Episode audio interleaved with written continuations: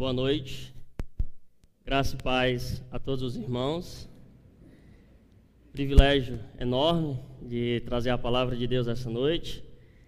E com o coração alegre, peço a Deus que Ele me use para edificar a vida dos irmãos, para que os irmãos possam ser exortados, como também consolados pela palavra de Deus. Irmãos, eu tenho estudado a epístola de Paulo aos Coríntios há alguns meses. Como também tenho visto na escola Charles Spurgeon é, a doutrina chamada eclesiologia, doutrina da igreja. E os diagnósticos que os teólogos dão à igreja moderna não é outro, senão o de que a igreja se afastou dos princípios que foram dados a ela por meio dos seus apóstolos, por meio daqueles homens a quem Deus chamou e escolheu para doutrinar a igreja. Então, é, é, o estudo dessa epístola tem sido muito edificante para a minha vida. Tem, tem trazido para a minha vida é, balizas nas quais eu vejo que a igreja deve andar por ela e jamais se afastar. Como também a minha fé tem sido fortalecida pelo fato de Deus com muito amor com que nos amou, resolveu escolher colocar uma igreja na cidade de Corinto. Dito isso, eu quero que os irmãos encurvam suas cabeças comigo e nós venhamos a orar ao Senhor.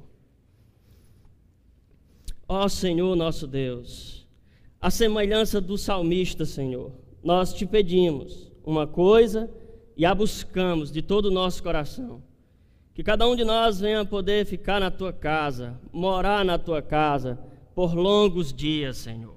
Pois mais vale um dia na tua casa do que mil em qualquer outro lugar. A nossa alma desfalece, Senhor, pelos teus atos.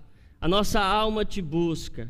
A nossa alma brama por um Deus vivo, por um Deus que é fiel a si mesmo, aos seus propósitos e aprove a ti, Senhor, a salvar aqueles a quem o mundo tem por desprezíveis, por vãos, aqueles a quem o mundo tem como menos do que nada, mas tu escolheu as coisas fracas deste mundo para envergonhar as fortes. Tu escolheu as coisas vis deste mundo para envergonhar aquelas que pensam ser alguma coisa, para que ninguém se glorie na tua presença, ó Deus. E assim, nós te pedimos que tu venhas sobre nós com teu espírito iluminando os olhos do nosso entendimento e nos dando graça para entender a verdade do Evangelho, para entender a tua palavra, como também para aplicar essa verdade nas nossas vidas.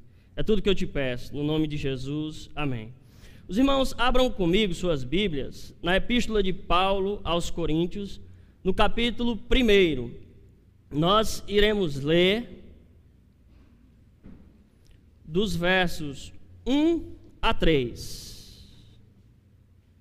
É a saudação de Paulo nessa epístola. Eu preciso dizer aos irmãos que há uma diferença no Novo Testamento entre epístola e carta. Epístola é quando é lida para toda a congregação, onde todos ouvem aquilo que era dito no primeiro século. Carta é quando era endereçada a somente uma pessoa, de modo que nós temos no Novo Testamento Epístola de Paulo aos Romanos, Epístola de Paulo aos Coríntios, aos Tessalonicenses, aos Filipenses. Mas também nós temos cartas pessoais. Carta de Paulo a Timóteo, carta de Paulo a Tito. Esse texto que nós vamos ler aqui faz parte de uma epístola e não de uma carta. Então, uma vez que Deus inspirou o apóstolo Paulo para escrever essa carta, essa carta pertence à igreja. E a igreja deve fazer o uso dela, porque ela nos dá marcos, ela nos dá baliza, ela nos dá uma fronteira a qual não podemos ultrapassar, ela nos dá limites e por isso devemos estudá-la sistematicamente. O verso de uma, dos versos de 1 a 3, Paulo diz assim: Paulo, chamado pela vontade de Deus para ser apóstolo de Jesus Cristo, e o irmão Sóstenes, a igreja de Deus que está em Corinto, aos santificados em Cristo Jesus, chamados para ser santos, com todos que em todo lugar invocam o nome de nosso Senhor Jesus Cristo, Senhor deles e nosso. Graça a vós outros e paz, da parte de Deus nosso Pai e do Senhor Jesus Cristo. Embora os irmãos já conheçam a vida do apóstolo Paulo, eu não posso aqui deixar de lhes apresentar um pequeno resumo da vida do apóstolo Paulo, para que nós possamos entre, entrar no restante do texto. Paulo é aquele homem que, aquele jovem que segurou as vestes daqueles que foram apedrejar o piedoso Estevão. Paulo é aquele homem que, respirando ameaças e mortes contra os discípulos do Senhor, foi até as autoridades dos judeus e pediu a eles cartas para ir até Damasco e assolar a igreja, devastar a igreja. É dito que no Novo Testamento que Paulo é, devastava a igreja, prendendo os discípulos do Senhor em cadeias, e quando havia uma votação para saber se aqueles cristãos iam ser mortos ou não, Paulo dava o seu voto a favor de que os cristãos deveriam ser mortos. Ele tinha ódio dos cristãos, ele tinha um, um fervor no seu coração, que é a expressão que é usada da ideia de um leão que brama, que ruge em busca de uma presa. Contudo, o Senhor Jesus aparece a Paulo quando ele está indo a Damasco para buscar os cristãos, para assolar os cristãos. E o Senhor Jesus aparece a ele, Paulo literalmente cai do cavalo, cego, com escama nos olhos, e pergunta: é, Senhor, quem és tu, Senhor? E o Senhor Jesus responde para ele: Saulo, Saulo, por que me persegues? Note que Paulo não estava perseguindo propriamente dito o Senhor Jesus em carne, encarnado como o Verbo que se fez carne, mas ele estava perseguindo a igreja do Senhor Jesus. Ele estava perseguindo o corpo de Cristo. Cristo, o nosso Senhor, ele é o cabeça da igreja, e a igreja é o seu corpo. E o Senhor diz: Por que tu me persegues? Coisa dura para ti é recalcitrar contra os aguilhões. Então, Paulo entra na cidade é, e jejua três dias, orando.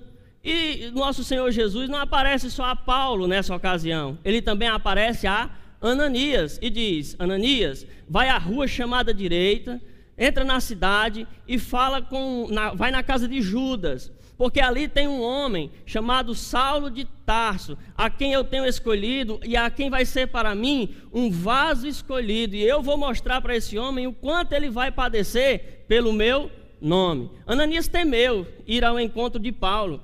Senhor, ah, eu ouço desse homem que ele assola a tua igreja, que ele devasta a igreja. Mas o Senhor insiste e diz: Não, mas tu vai.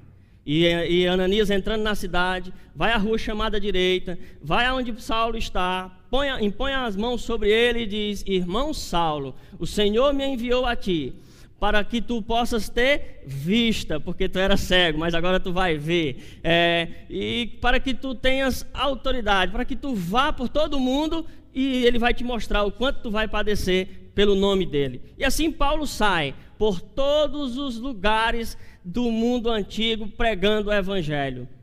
Paulo faz três viagens missionárias, nas quais ele fundou igreja, pregou em sinagogas e deu testemunho que Cristo Jesus era o Senhor para a glória de Deus Pai. Paulo foi o maior fundador de igrejas do Novo Testamento.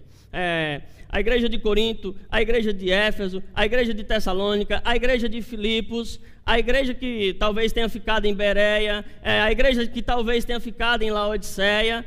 Em Mileto tinha-se uma igreja onde Paulo chamou os cristãos para ali estarem. Então, a, na Galácia toda, Paulo pregou o evangelho não sem perseguições, não sem açoites, não sem apedrejamentos, não sem é, humilhação, sem pedradas. Não. Paulo pregou o evangelho mesmo em meio às pedradas, chicotadas, é, é, tentativas de morte, não sem naufrágios. Paulo enfrentou três naufrágios e quando ele escreveu que sofreu três naufrágios, ainda não tinha sofrido naufrágio é, quando ele estava indo para Roma. Então, no caso, foram quatro naufrágios. E como se fosse coisa de só menos, recebeu uma revelação de Deus. Foi ao terceiro céu, dizendo ele que não sabe se no corpo, se fora do corpo, mas voltou de lá não com o evangelho da prosperidade, não com o famigerada doutrina maldita chamada é, evangelho da prosperidade, mas com um espinho na carne, um, um mensageiro de Satanás, ele diz, para que ele não se exaltasse, para que ele não se usurpasse e recebesse glória para ele, antes fosse humilde e se humilhasse na presença de Deus e que a graça de Deus o bastaria por toda a sua vida. Então, Paulo é este homem. Este homem não, é, não se vê como digno de ser apóstolo. Né? 1 Coríntios 15 ele diz: é, Cristo apareceu por último a mim, como um filho abortivo, a mim que não sou digno de ser chamado apóstolo, porquanto eu persegui a igreja de Deus, mas o Senhor teve graça, o Senhor foi gracioso, o Senhor teve misericórdia de mim, me colocando no ministério. A Timóteo, Paulo diz que o que o Senhor fez foi uma palavra digna de toda aceitação, uma palavra fiel, porque Deus escolheu salvar a Paulo, que segundo ele é o pior de todos os pecadores, porquanto na sua ignorância perseguiu a igreja. Paulo, eu estou dando aqui um resumo da sua vida, é, mas ele mesmo também deu resumos na escritura da sua própria vida. Ele disse que ele é hebreu de hebreus, da linhagem de Israel, fariseu, é, é, da tribo de Benjamim, circuncidado ao oitavo dia, foi criado aos pés de Gamaliel, nasceu em Tarso da Cilícia, mas foi criado, aos, foi, foi criado teologicamente aos pés de Gamaliel e, e recebeu de Cristo a incumbência de escrever cartas, de fundar igrejas e mostrar o evangelho a todas as pessoas. Então, esse é Paulo. Paulo é esse que é aprisionado pelos, pelos fariseus é, na cidade de Jerusalém e vai para Roma para sofrer o martírio pelo evangelho do nosso Senhor Jesus. Tombou um homem na terra, mas no céu nós o veremos como um fiel soldado de Cristo Jesus. Foi um homem que combateu o bom combate, acabou a carreira e guardou a fé. Como ele disse, desde já a coroa da justiça está preparada para mim, e não somente para mim, mas para todos quantos amam ao Senhor Jesus Cristo e a sua vinda. Ele tombou lá em Roma, decapitado, porém nós o veremos assim como ele é. Irmãos, como eu disse, esse é o apóstolo Paulo. Mas na frase, na frase seguinte ele diz assim: chamado pela vontade de Deus para ser apóstolo de Jesus Cristo. Irmãos, os apóstolos que nós encontramos hoje não são apóstolos, eles são falsos apóstolos. Eles tomam para si o título de apóstolos, mas eles não são apóstolos. Eles são falsos profetas, falsos mestres. Eles, eles usurpam clandestinamente um título que não lhes foi dado, que o Senhor Jesus não lhes deu. E eles tomam para si esse título, acumulando para si mesmo ira para o dia da ira, acumulando sobre eles mesmos juízo de Deus, castigo de Deus, açoites de Deus. Porque é, quando nós lemos a Escritura, em vários textos, nós encontramos as as qualificações de um apóstolo. Por exemplo, quando foram colocar um homem para substituir a Judas, o que foi que os apóstolos fizeram? Era necessário que um que esteve entre eles desde o batismo de João até o dia em que eles viram o Senhor Jesus subir nas alturas. Lá em Apocalipse capítulo 22, nós 22, nós encontramos é, João descrevendo as portas da cidade, e ele diz que lá tem, tem o nome dos doze patriarcas e o nome dos doze apóstolos do Senhor. O nome do Valdomiro com certeza não está lá. O nome do Luiz Henrique aqui da Washington Soares com certeza não está lá. Mas o nome de Paulo eu tenho quase por certo que sim. Certo? Então, o ponto é que esses homens usurpam para si esse direito a quem o Senhor não lhes deu. Por quê? Porque Paulo e os apóstolos foram chamados pela vontade de Deus e eles viram ao Senhor ressurreto. Em 1 Coríntios 9, Paulo diz: Porventura, não vi eu ao Senhor? Se você perguntar se eles viram ao Senhor, esses homens, eles dirão: Nós vimos, ele, Jesus apareceu a mim, eu estava fazendo a barba na hora e o Senhor Jesus apareceu a mim. Ou eu estava andando de bicicleta e caí da bicicleta. Sempre tem uma mentira desse, a esse respeito. O que eles pregam, na verdade, é outro evangelho, o qual não é outro, mas é anátema, é maldito, é um evangelho que se levanta contra o evangelho de Cristo, é um sofisma é, uma, é um engodo, é um engano, é uma mentira. E Paulo diz que se viesse um homem, ou até mesmo um anjo de luz, e pregasse outro evangelho, a igreja o rechaçasse como maldito. E é isso que nós devemos fazer, e é isso que nós devemos afirmar e reafirmar todos os dias da nossa vida. Mas para ser apóstolo não era necessário somente ver ao Senhor, não. Também teria que ser comissionado pelo Senhor coisa que esses homens não foram.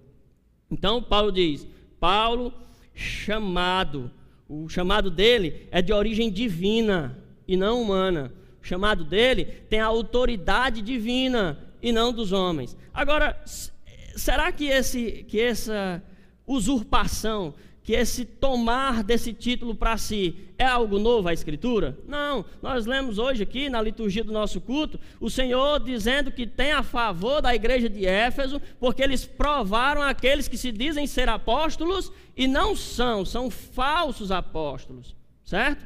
E aqui em 2 Coríntios, capítulo 11, no verso 12 em diante, Paulo diz assim: o que faço e farei é para cortar ocasião àqueles que a buscam, com o intuito de serem considerados igual a nós naquilo em que se gloriam. Esses homens se gloriam de ter revelações de Deus à semelhança dos apóstolos, não é verdade? Pois Paulo está dizendo: o que eu estou escrevendo e o que eu estou fazendo é a respeito destes, que se dizem semelhantes a nós.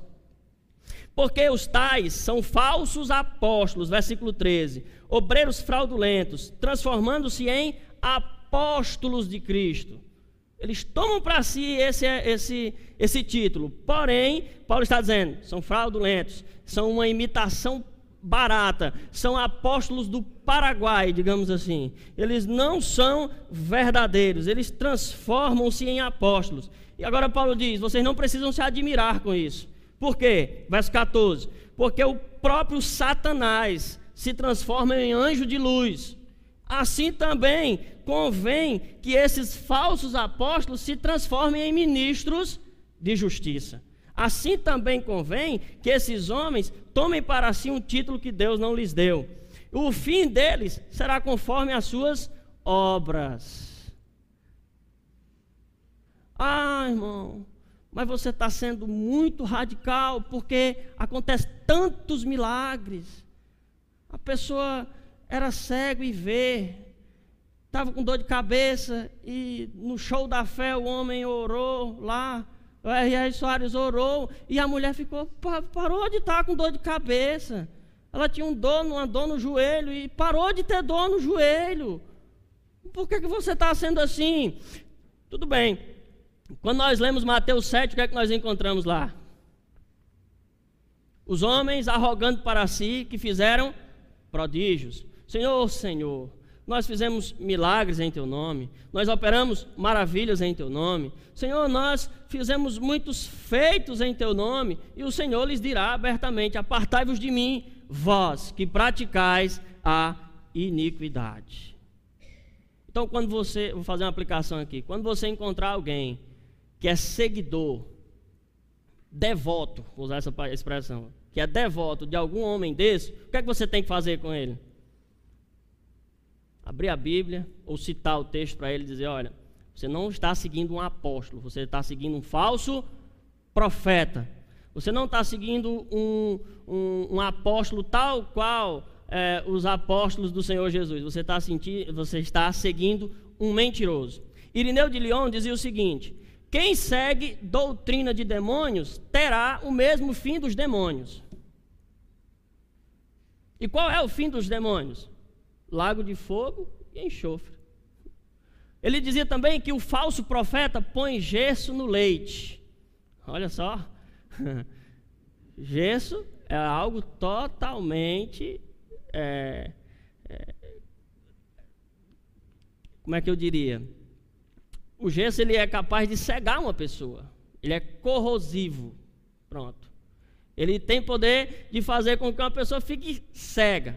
Pois Irineu de Leão dizia: Olha, pois o falso profeta ele pega gesso e coloca dentro do leite. E as pessoas bebem aquele leite e vão morrer bebendo esse leite maldito. Pois não é o Evangelho, não é a palavra de Deus. Certo? E Paulo continua dizendo: E o irmão Sóstenes. Quem é Sóstenes? Aí nós temos que sair desse ponto aqui e ir para Atos 18, no dia em que Paulo fundou a igreja de Corinto.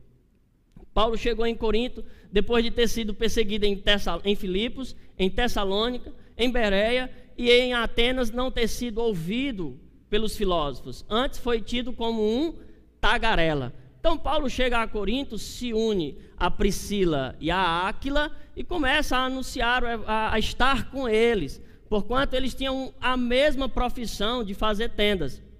Depois que Silas e Timóteo chegam de, chegam de Tessalônica, Paulo começa a discorrer todos os dias, nas, todos os sábados nas sinagogas, com judeus, mostrando que Cristo era o Senhor, que Cristo havia ressuscitado dentre os mortos. Naqueles dias, é, muitos judeus creram na, no, no Evangelho, como também muitos gregos, porque a cidade de Corinto era composta de homens gregos, como também de homens judeus. Lembra que mais na frente aqui Paulo diz assim: é, os judeus pedem sinais, os gregos pedem sabedoria, mas nós pregamos a Cristo e este crucificado, poder de Deus e sabedoria de Deus. Então, a cidade de Corinto é repleta com uma sinagoga de judeus e repleta de gregos, muitos creram no evangelho.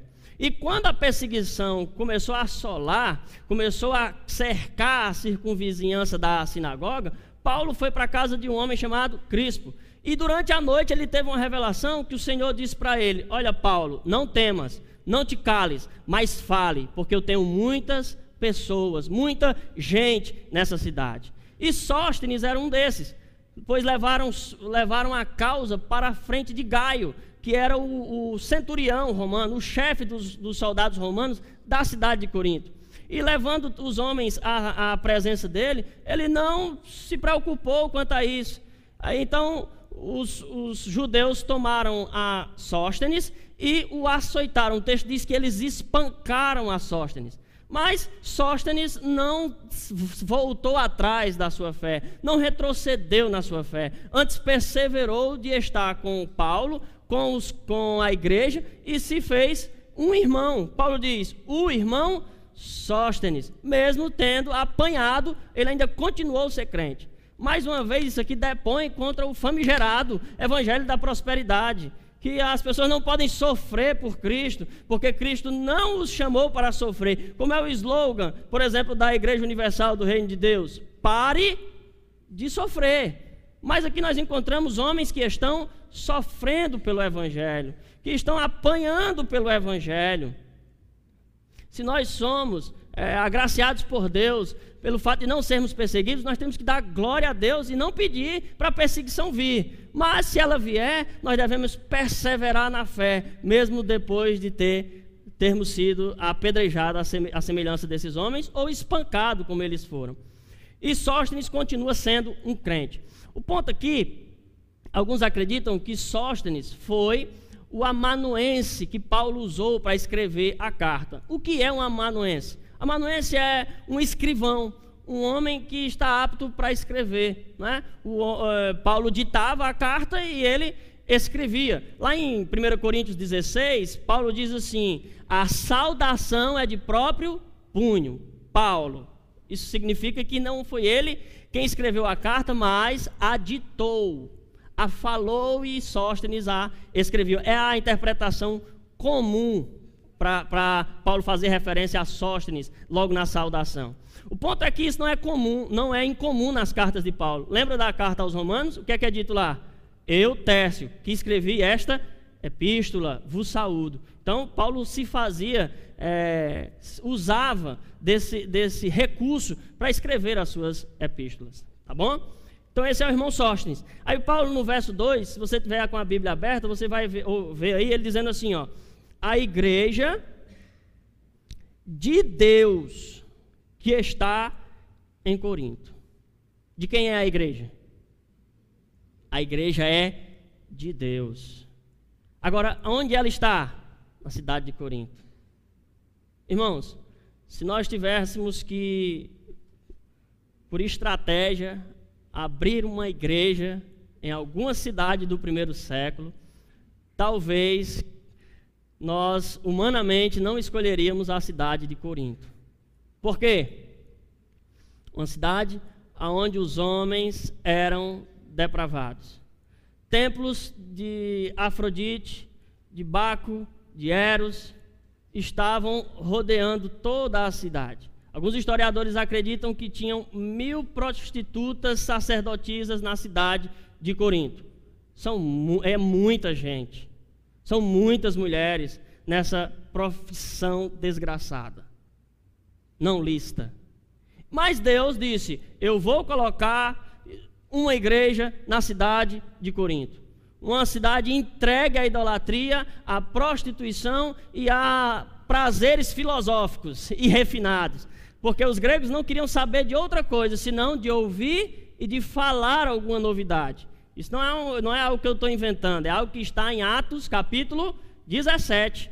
Os, os, gregos queriam ouvir mensagens, eles queriam ouvir os sofistas falando, eles queriam ouvir homens que tivessem uma boa, é, uma boa oratória, uma boa retórica, que não fosse semelhante a mim, que gagueja enquanto fala. Não, eles queriam ouvir um homem que fosse eloquente, à semelhança de Apolo. Certo? Mas Deus diz: Eu, me, é, mesmo em meio a essa igreja, mesmo em meio a essa cidade depravada, entregue à idolatria e com esses problemas filosóficos, eu vou abrir uma igreja na cidade de Corinto. E Deus faz isso. Deus envia Paulo para lá. Deus envia Paulo para pregar o evangelho. E ali se faz uma igreja. Uma cidade portuária com dois portos, onde marujos, marinheiros, mercadorias, fluxo de informação chegava com muita facilidade. Novidades pecaminosas era o que não faltava na cidade de Corinto. Você já ouviu falar na palavra bacanal? Vem de um deus Corinto, Baco. Erótico, vem de Eros. Em Corinto tinha um templo afrodisíaco nada mais é do que uma, um, a palavra imunda para dizer de algo que surgiu na igreja, na cidade de Corinto. Né? Então, Paulo está dizendo: a igreja de Deus que está localizada em Corinto. Mas essa igreja, irmãos, ela também está assentada nos lugares celestiais em Cristo Jesus. Essa igreja de Deus, ela também é uma noiva sem mácula, sem ruga, perfeita, santa. Por isso que nós devemos ter cuidado quando vamos falar da igreja, porque ela foi comprada com o próprio sangue de Cristo. Atos 20 diz que Deus comprou a sua igreja com o seu sangue. Ele purificou essa igreja, ele lavou essa igreja. Ela se tornou agradável a Deus. Ela se tornou é, uma noiva como que uma virgem aos olhos de Deus. Essa é a igreja. Ela também é o estandarte e o baluarte da verdade. A igreja.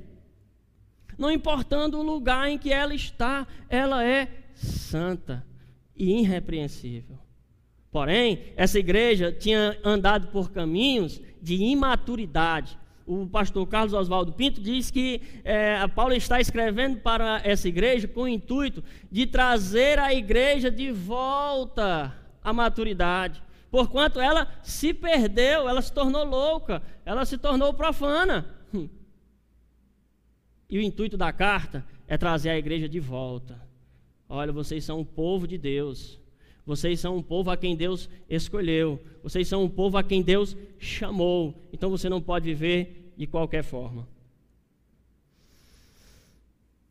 Tem uma, uma ilustração a, a, esse respeito. Muitas vezes as pessoas têm um, um, um baixo conceito da igreja. Vêm à igreja como um evento é, não tão agradável aos seus próprios olhos e ao seu coração. Aí tem a ilustração de um pássaro que estava em um navio cargueiro. E de repente o homem foi colocar comida para o pássaro e o passarinho voou. Porém, eles estavam a mar alto. E todos ficaram se perguntando: será que ele vai morrer voando e não vai achar um lugar para pousar? Um lugar onde ele possa parar? Note que o passarinho rejeitou aquilo que foi lhe dado. O homem foi dar comida para ele na gaiola e ele voou. Aproveitou a oportunidade para ir embora. Então, todos ficaram é, se perguntando: será que ele vai voltar? Ou será que ele vai morrer voando? Água não teria para beber no mar, só água salgada. Comida não teria. Onde pousar ele não teria. Então o passarinho volta, desgastado, e cai estatelado no, no lastro do navio. Então o dono do, do, do passarinho o toma nas suas mãos, cuida dele, dá água para ele, dá comida para ele e o coloca de volta na sua gaiola. Irmãos, uma vez que Deus nos chama com a santa vocação, não teremos mais lugar para pousar, senão na igreja de Deus. Uma vez que Deus nos chama para fazermos parte do corpo de Cristo e da igreja de Deus, não poderemos mais beber outra água senão a que Ele nos dá, que é a Sua palavra. Não teremos mais prazer em nos alimentar com as alforrobas que nós comíamos quando éramos do mundo. Só entra agora aquilo que vem de Deus, o, o, a, o alimento da palavra de Deus. Então, você que está aqui essa noite e pensa que vai encontrar repouso para a sua alma em outro lugar, senão pelos meios de graça que Deus instituiu e a igreja está com esses meios de graça, que é a oração, a palavra e, e, e a exortação, a comunhão entre os irmãos, você não vai achar, você não vai encontrar. A igreja é a igreja de Deus, que está em Corinto. Eles são um povo a quem Deus elegeu para ser santos antes da fundação do mundo. Efésios 1 diz que ele nos elegeu nele para sermos santos e irrepreensíveis antes da fundação do mundo. Não é, um, não é uma obra do acaso que nós nos servimos a Deus. Antes fa fazemos parte do plano sábio de Deus. Então, a próxima frase de Paulo aqui diz: aos santificados em Cristo Jesus, chamados para ser santos. Deus toma um povo em uma cidade profana e diz: Eu estou chamando vocês para serem santos. Eu estou chamando vocês para andarem em novidade de vida. Eu estou chamando vocês para andarem não conforme os prazeres da sua mente ou do seu coração, mas antes andarem conforme a palavra. A situação da igreja de Corinto tem a ver com dois pontos da nossa santificação. Primeiro, é que nós nos tornamos agradáveis em Cristo. Por meio do sacrifício de Cristo, por meio da morte de Cristo, os crentes se tornaram santos. Dr. Martin Lloyd Jones dizia que se não é santo, não é cristão, pois os cristãos são santos. São um povo separado. É um povo que apresenta os seus corpos em sacrifício vivo, santo e agradável a Deus. É um povo que é, teve a sua mente renovada. É um povo que não mais ama o mundo.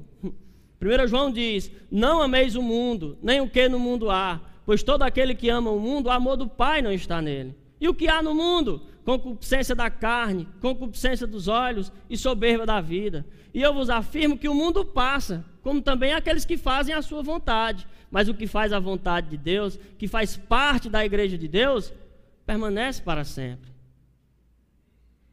Então, eles são santificados por meio de Cristo e não podem mais andar, amar o mundo, não podem mais amar os seus próprios prazeres, os seus deleites. Em uma época como a nossa, que não é diferente da cidade de Corinto, o nosso chamado é o mesmo. O nosso chamado é para andarmos conforme a palavra de Deus. E não hospedar a cultura do mundo no nosso coração, na nossa mente. Você já se flagrou torcendo para algo que é a palavra de Deus é, rejeita acontecer? Por exemplo, você está assistindo o Titanic. E aquela mulher do Titanic é comprometida, não é isso? Porém, tem o Leonardo DiCaprio no filme, lourinho, dos olhos verdes, bonitinho, porém profano e ímpio. Aí você está ali assistindo, né? Aí você está torcendo para dar certo. E talvez faça até uma oração, né? Ouça. Só que aquele ato afronta a Deus, porque ela é comprometida. Isso é adultério. Não é verdade? Às vezes nós estamos assistindo um filme de guerra, de luta, e o cara transgride o mandamento: não matarás. Ou às vezes ele é um traficante de drogas, ou alguma coisa assim, aí você fica: eita, vai dar certo. Quando o filme acaba que, que deu certo, aí você diz: aí, graças a Deus. Louvado seja o nome do Senhor. O que é isso? Você está acomodando o seu coração e a sua mente, que deveria estar renovada, e reafirmando o que o mundo quer, amando o mundo. Não é isso? Então qual deve ser a nossa atitude? Não adulterarás. Não matarás. Paulo, Paulo, escrevendo aos Romanos, ele diz, da, diz que os romanos não só faziam, mas aprovavam, consentiam com os que fazem.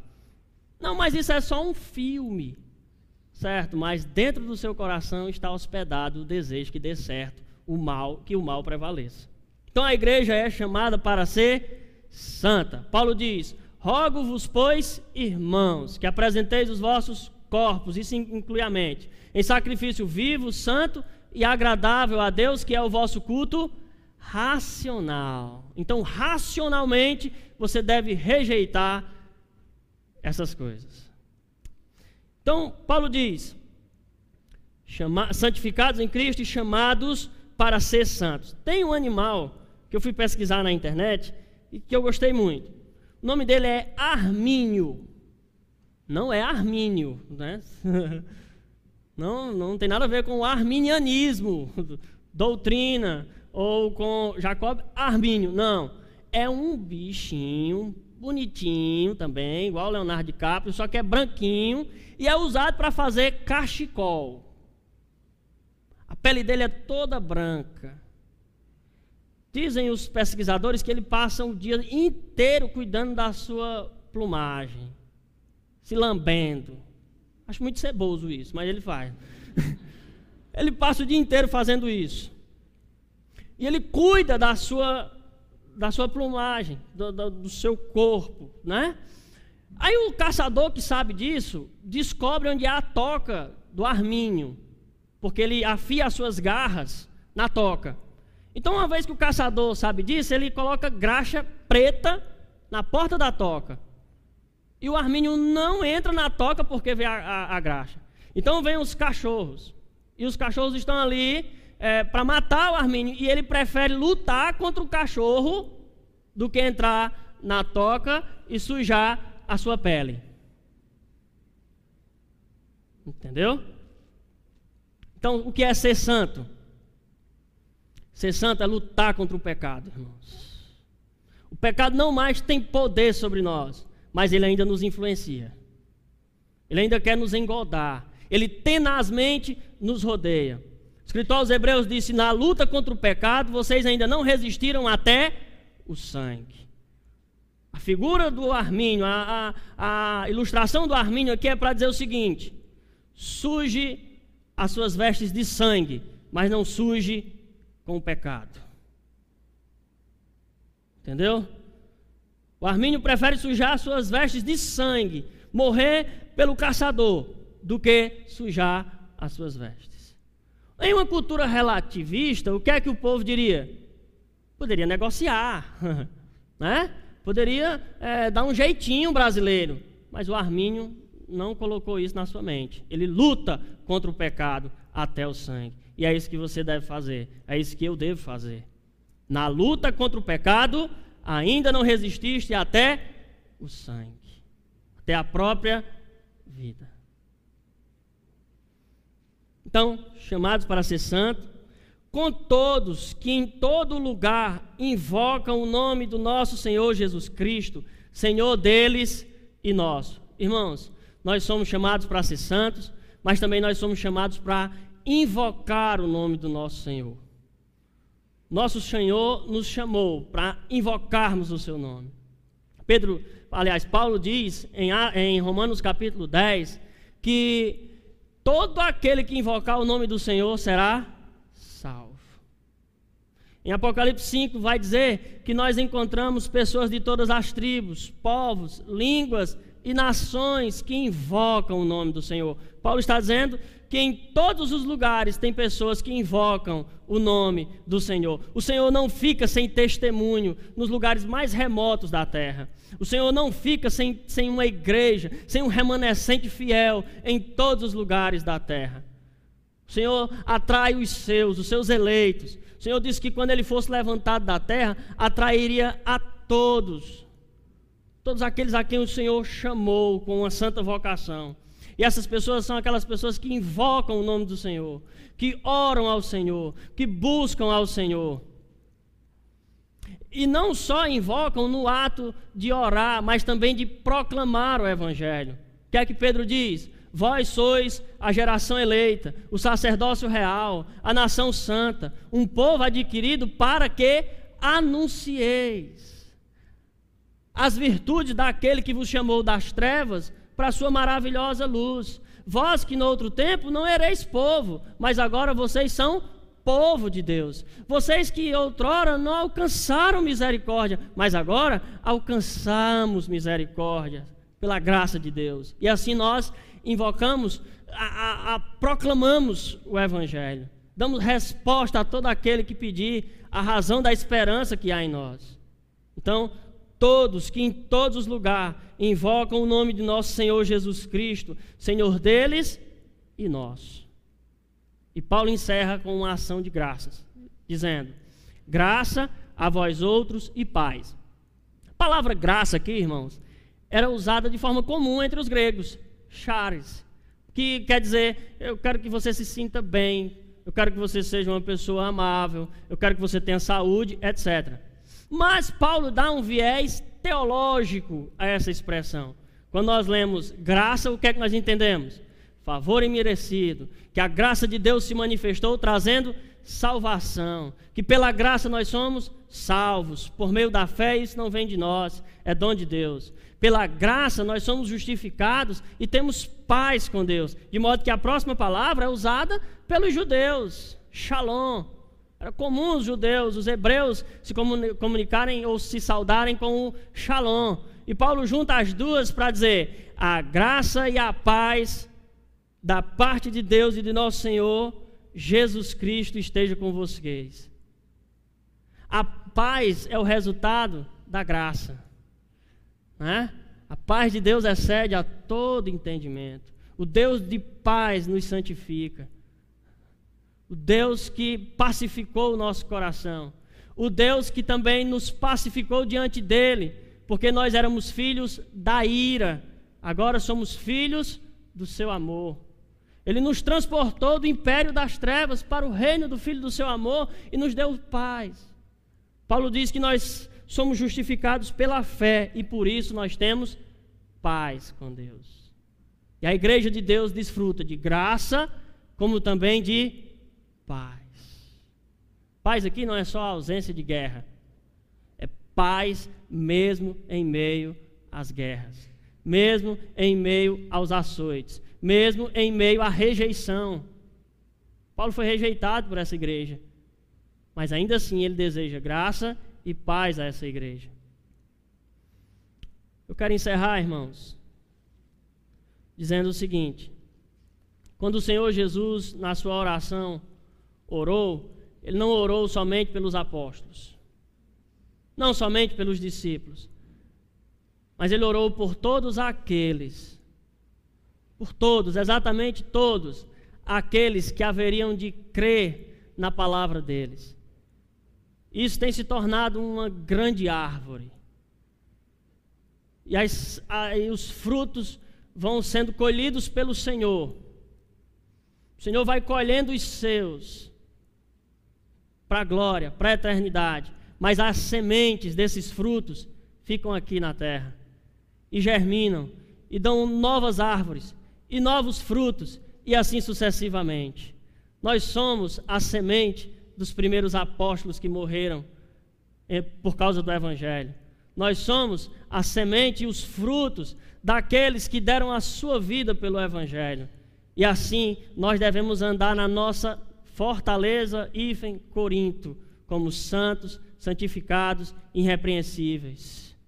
Para dar testemunho do Evangelho, para invocar o nome do Senhor, sabendo que os nossos dias não são diferentes dos dias em que Paulo escreveu essa carta, porém, pela graça de Deus, pela paz que Deus nos deu, nós podemos estabelecer uma igreja forte que invoca o nome do Senhor, que levantam as mãos santas e dizem: Senhor, nós precisamos de Ti. Testemunhando por onde quer que nós formos, que o Senhor nos salvou, que o Senhor fez algo em nós, que fez uma obra em nós e que nós não iremos renunciar à bondade que é permanecer na igreja, a igreja de Deus que está em Fortaleza. Tem a história de uma velhinha, uma senhora debilitada, já quase aos 90 anos, que foi diagnosticada com um problema de câncer. E o médico disse para ela: Olha, o ideal é que a senhora fique em casa, totalmente de repouso, e não mais saia da sua casa para absolutamente nada. E a velhinha, com a voz cansada e debilitada, disse: Mas, seu doutor, eu sou crente eu faço parte da minha igreja. Eu estou na minha igreja, eu não quero deixar a minha igreja. Eu não vou deixar de ir para a minha igreja, eu quero estar com os meus irmãos. Aí o médico disse: Mas, minha senhora, a senhora não vai fazer falta nenhuma para aquela igreja. A igreja vai andar muito bem sem a senhora. Aí ela disse: Doutor, a igreja talvez irá andar e caminhar muito bem sem mim, mas eu não andarei bem sem a minha igreja. Eu não ficarei bem, doutor, sem a minha igreja. Eu preciso da minha igreja, porque é nela que eu sou exortada, que eu sou consolada, que eu sou edificada, que é, na igreja que os crentes sujeitam-se uns aos outros, admoestam-se uns aos outros, que eles se consolam uns aos outros, que levam as cargas uns dos outros. É na igreja. E por isso eu não posso deixar de ir à igreja. Se você está aqui essa noite e já pensou em desistir da igreja, se arrependa disso. Peça a Deus vigor para estar na igreja, prazer de estar na igreja, porque o Senhor não quebra a, a cana que foi trilhada, nem apaga o pavio que fumega. Antes ele vai sobrar, soprar e o fogo vai se inflamar no seu coração. Não deixe que isso se apague. Não deixe que o mundo faça com que você crie algerismo que, você crie de sabor por estar com os irmãos. Não ache o mundo encantador, porque o mundo não é encantador, mas a igreja do Senhor, ela nos dá prazer de estar nela. Vamos encurvar nossas cabeças e vamos orar.